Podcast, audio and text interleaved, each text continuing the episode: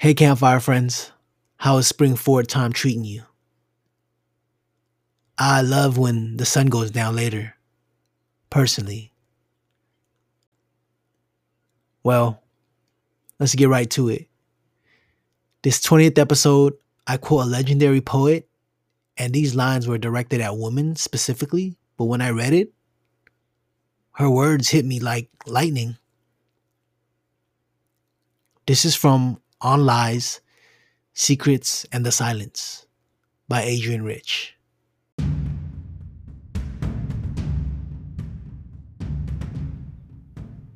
The difference between a life lived actively and a life of passive drifting and dispersal of energies is an immense difference.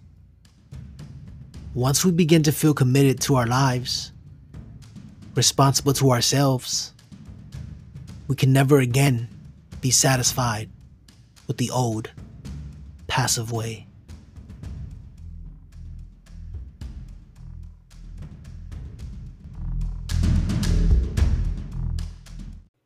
Ideas, I'm all for it.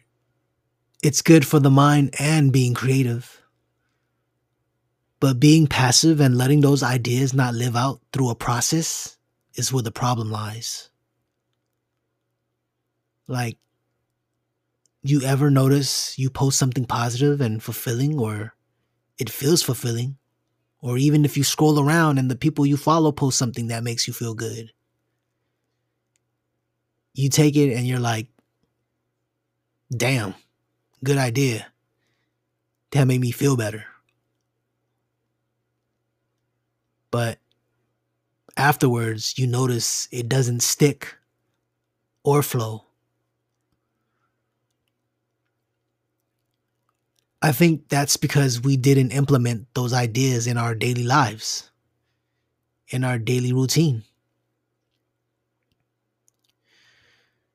There comes a time when being on the bench and studying is all good, but you're going to have to get out there and play. Or else life will just pass by you passively. Let's change that narrative and get active on what we preach. Let's not just fall in love with the idea. Let's fall in love with the process as well.